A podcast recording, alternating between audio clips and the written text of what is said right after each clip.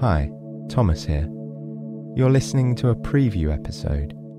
You can enjoy the entire story tonight by subscribing to our supporters feed. There you'll get access to the entire back catalogue, bonus episodes, and more, and it's all completely ad free. Click the link below to learn more. And thank you so, so much. Me and the team really appreciate your support.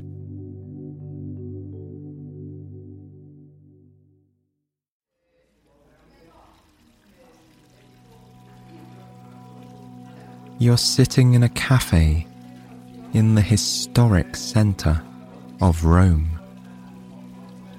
It's late afternoon in early summer. Although you're inside the cafe, in a way, you're outdoors too. The tall window opens right onto the street, and your table touches the grey cobbles of the piazza.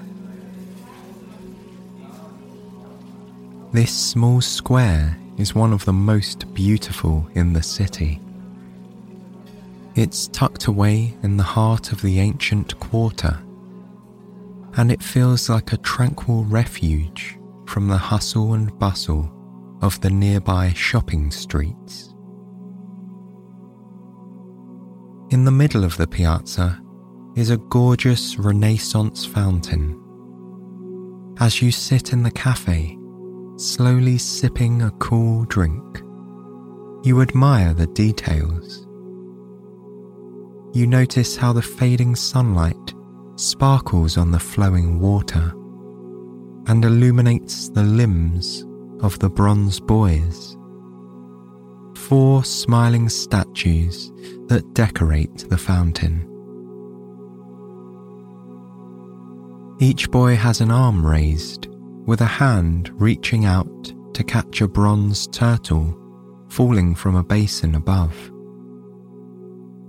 The boys rest their feet on a dolphin, which pours water into a shell and then into the wide basin below. It's such an unusual, imaginative fountain a true work of art. Your gaze drifts from the sculptures to the smiling faces of the passers by who've stopped to admire it. For tourists and locals alike, this is a special place. You take another sip of your drink relishing each refreshing mouthful, and glance down at your guidebook on the table. There's a short section on the fountain and the intriguing Roman legend about its origins. According to the story, a young man fell in love with the daughter of a wealthy older man who lived in this square. The young couple wanted to marry, but first the man had to convince his potential father in law it was a good idea. So, in the middle of the night, the young man arranged for the turtle fountain to be constructed at the centre of the square. When the father opened the shutters of his bedroom window the next morning and looked out, he was astonished to see it had appeared overnight. He was so impressed that he allowed the wedding to go ahead. The young couple soon got married, and 500 years later, this bronze symbol of love and imagination is still standing and capturing the hearts of passers by. Looking up from the book, you see the fountain in front of you with a renewed appreciation. Although the legend is probably no more than a fantasy, it's still inspiring.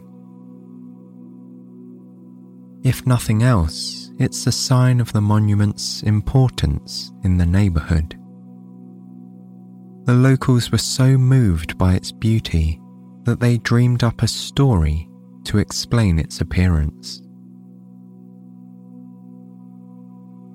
Sitting here, listening to the trickling water, is so relaxing that you could happily stay for the rest of the day. But glancing around the square, you notice the light fading, slowly softening. It's the beginning of the blue hour, the perfect time for a stroll around the streets of Rome.